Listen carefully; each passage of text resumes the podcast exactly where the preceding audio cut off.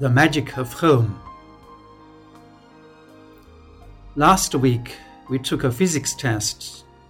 It wasn't very hard, but I got the worst grade in my study group. The failure hurt me beyond measure. After the results were out, I felt like a bomb. I thought I would be exploding any minute.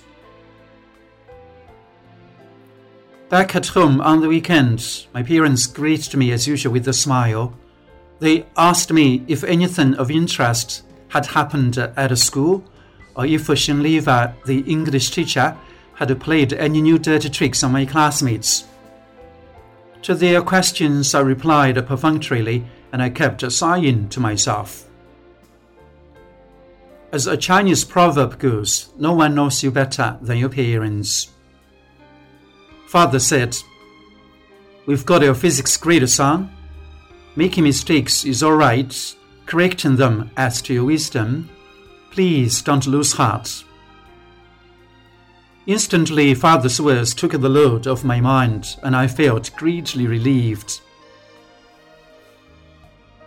This week, a math test was given. I told myself I must succeed this time, just for the sake of my parents' care and love. To my disappointment, I failed despite myself.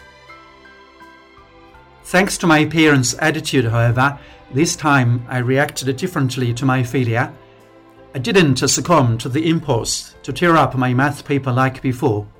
Instead, I calmed down and reflected upon my mistakes. I learned a lot from the failure. The magic of home is powerful it gives you a strong sense of belonging and security. Under its spell, you can always start afresh after you've tried and failed.